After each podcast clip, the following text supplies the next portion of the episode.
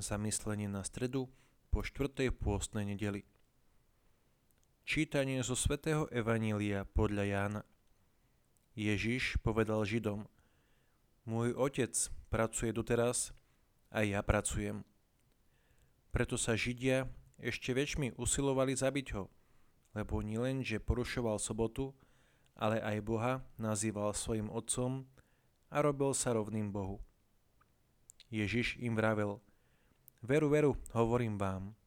Syn nemôže nič robiť sám od seba, len to, čo vidí robiť otca. Čo robí otec, to robí podobne aj syn. Veď otec miluje syna a ukazuje mu všetko, čo sám robí a ukáže mu ešte väčšie skutky ako tieto, aby ste sa čudovali. Lebo ako otec krie si mŕtvych a oživuje, tak aj syn oživuje, koho chce a otec nikoho ani nesúdi, ale všetok súd odovzdal synovi, aby si všetci ctili syna tak, ako si ctia otca.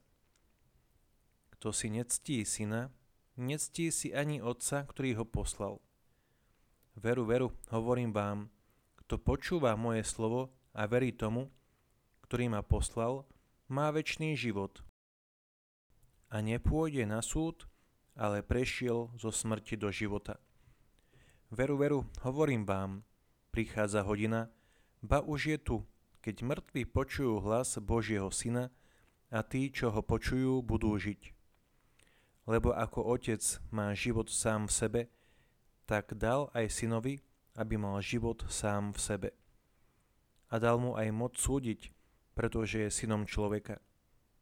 Nedivte sa tomu, lebo prichádza hodina, keď všetci v hroboch počujú jeho hlas a výjdu tí, čo robili dobre, budú vzkriesení pre život a tí, čo páchali zlo, budú vzkriesení na odsudenie. Ja nemôžem nič robiť sám od seba. Súdim, ako počujem. A môj súd je spravodlivý, lebo nehľadám svoju vôľu, ale vôľu toho, ktorý ma poslal. Dnešné evanílium hovorí o odpovedi, ktorú Ježiš dáva tým, ktorí sa na Neho nepozerajú dobrými očami, keď sa v sobotu rozhodne uzdraviť chorého. Ježiš Kristus využíva túto kritiku, aby zdôraznil to, že je Boží syn a teda pán soboty. Sú to slová, ktoré budú proti nemu použité v deň súdneho procesu vo veľkňazovom dvore Kajfáša, keď Ježiš dostane odsudzujúci rozsudok – keď sa totiž Ježiš vyhlási za Božieho syna, veľkňaz zvolá, rúhal sa, na čo ešte potrebujeme svetkov? Sami ste teraz počuli rúhanie. Čo na to poviete? Pomerne často sa Ježiš odvolával na Otca, ale v každom prípade stanovením rozdielu. Ocovstvo Boha je iné, či sa vzťahuje na Krista alebo na iných ľudí. A Židia, ktorí ho počúvali, mu naozaj veľmi dobre rozumeli. On nebol Božím synom ako ostatní, ale vzťah, ktorý si narokoval, je prirozeným synovstvom. Ježiš potvrdzuje, že jeho prirozenosť je prirozenosť jeho otca a sú rovnaké. Napriek tomu, že ide o rozdielne osoby. Týmto spôsobom konštatuje svoje božstvo. Toto je veľmi zaujímavý úrivok Evanília v súvislosti so zjavením tajomstva Najsvetejšej Trojice. Medzi vecami, ktoré nám dnes náš pán hovorí, je niekoľko takých, ktoré sa vzťahujú na všetkých, ktorí v Neho prostredníctvom dejín veria.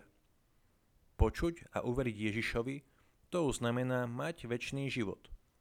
Isté, ešte to nie je definitívny život, ale môžeme sa začať deliť o tento prísľub. Je vhodné, aby sme ho mali dobre na pamäti, kým sa budeme usilovať počúvať Ježišovo slovo. Božie slovo, ktoré nás spasí.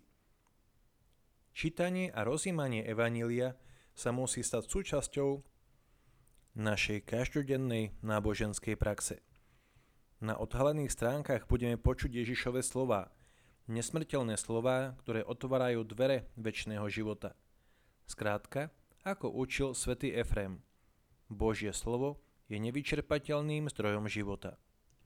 Myšlienky k dnešnému evaniliu Svetý Veľký hovorí Kristus sa smrťou podriadil zákonom smrti, ale smrtvý staním ich zrušil. Tak ukončil vládu smrti. Z väčšnej ju urobil dočasnou. Tak totiž, ako v Adamovi všetci zomierajú, tak budú v Kristovi všetci oživení. Svetý Jan Pavol II hovorí, Kristus je boský sudca s ľudským srdcom, sudca, ktorý chce darovať život. Iba nenapraviteľná náklonnosť k zlu mu môže zabrániť ponúknuť tento dar, pre ktorý neváhal podstúpiť smrť. A katechizmus katolíckej cirkvi nám hovorí, Kristus je pánom väčšného života. Plné právo vyniesť definitívny rozsudok nad skutkami a srdcami ľudí patrí jemu, ako vykupiteľovi sveta. Syn však neprišiel súdiť, ale zachrániť a darovať život, ktorý má v sebe. Odmietnutím milosti v tomto živote človek už odsudzuje sám seba a odmietnutím ducha lásky sa môže dokonca odsúdiť na väčnosť.